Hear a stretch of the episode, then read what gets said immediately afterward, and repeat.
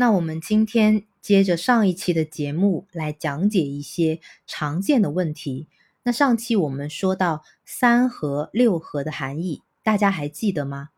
六合是哪六对，又分别合成了什么五行呢？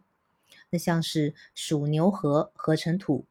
虎猪合合成木，兔狗合合成火，龙鸡合合成金，蛇猴合合成水，马羊合合成火。那我上一期也说过了，大家一定要熟记这些基本的常识，就是有利于你接下来学习更加深入的阴阳五行的知识。那这一些呢，一定是随口就来的。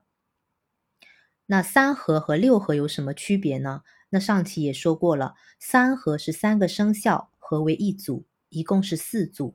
而六合呢，则是12个生肖分为六对，所以叫六合。那很多朋友应该都听说过，婚配的时候我们要把自己的生肖和对方匹配一下，就是是否是六合或者是三合，或者呢有些人是六冲。那么有些朋友肯定会问，六合三合就一定合适吗？那我今天就分享一个我身边的实际的案例给大家听一听，大家分析一下，就是说看看我说的这些合不合理。那我身边呢有一个很爱跟我讨论生肖的朋友，他是属狗的。那有一天下班的路上，他就问我，你不是说属狗的和属兔的和属虎属马特别合吗？因为是三合六合嘛。那我发现我自己在工作当中碰到这几个生肖就动不动会引发争吵，这是什么原因呢？那如果仔细的分析啊，我发现这位朋友他的五行他是属火的，就是八字里面火特别的旺，然后是缺金缺水，尤其是缺水。那么我们上期说到兔和狗是合成什么？合成火。老虎和马都是比较热性的生肖。那在之前的节目，就是分析生肖的性格特征的节目当中，我也是有说过，那听过的朋友应该是清楚的。那所以结论是什么？这位朋友他碰到的这些生肖，也就是他刚刚讲的说很容易引发争吵的合出来的五行，其实是相对他的五行来说是不利的。那反而是像遇到像是一些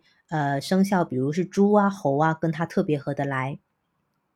所以说这个东西不是说绝对的就一直以来我都跟大家讲，生肖只是一个参考，也不要给别人贴标签你不要说他是生肖猪那一定很聪明他是蛇他就很狡猾，大家千万不能是这样子。如果这样的话，那就是变成迷信了，就一点意义都没有了，学这个东西。那总结来说呢，生肖它只是一个参考，不能成为唯一的判断依据。你要准确的结果必须是要分析五行，对方的五行和你的五行，然后再来看你们俩合不合，好吗？那肯定有的朋友又会问，你说三合六合是个参考，那为什么说六冲是最好要避免的呢？在这里大家要注意了，这里说的最好避免指的是夫妻以及亲密的合作关系，包括重大项目的合伙人、创业的同伙，还有与金钱利益相挂钩的时候，尽量不要去找六冲的生肖。那你肯定会问，如果实在避免不了该怎么办？那折中的方法就是，比如说你是属猴的你当老板嘛，对吧？现在公司需要一个专业的顾问，那这时候你碰到了一个生肖虎，能力很强，然后又是十分权威的人士，那这么一个顾问，那可行的办法就是你不要直接去对接他，就是你们俩不要直接去接触，而是找一个跟他生肖没有冲突的人去沟通。那比如说生肖猪作为一个中间的桥梁去做这么一个对接人。那当然啦，如果说你是一个团队的领头，那这名顾问最好是作为外援，而不是作为你自己内部的员工，不然的话呢，就不太利于你们团队的发展了。那最后一个问题是我们上一期节目留的，就是家人之间并没有合不合、冲不冲这个说法。那打个比方，家人之间就好比内部矛盾，就像你的左右手，那是不是怎么拍都不会出现什么重大的伤害，是可以化解的。那与别人就是外人，我们说相对家人是内人，那同学啊朋友就是外人，还有其他普通的一些同事，那如果你们的生肖是犯冲的，是属于外部的矛盾，是很难或者说根本无法化解的。所以归根究底其实就是12生肖的相生相克是五行力量气场的碰撞，那碰出和谐自然是好，那不和谐我觉得大家也不用过分的纠结痛苦，因为你要明白的是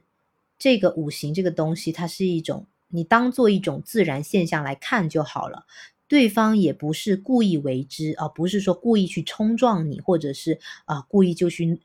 惹怒你，不是这样子的，就是说大家只是合不合适，没有说所谓的你说好人还是坏人，你所谓的好人在别人的眼中或许是坏人，你所谓的坏人在别人眼中或许就是个好人，就只不过是你们俩合不合适，就是能不能合得来，气场磁场能不能融合在一起，就这么简单的问题而已。好啦，那我们今天的分享就到这里了，希望对大家有帮助，我们下期见。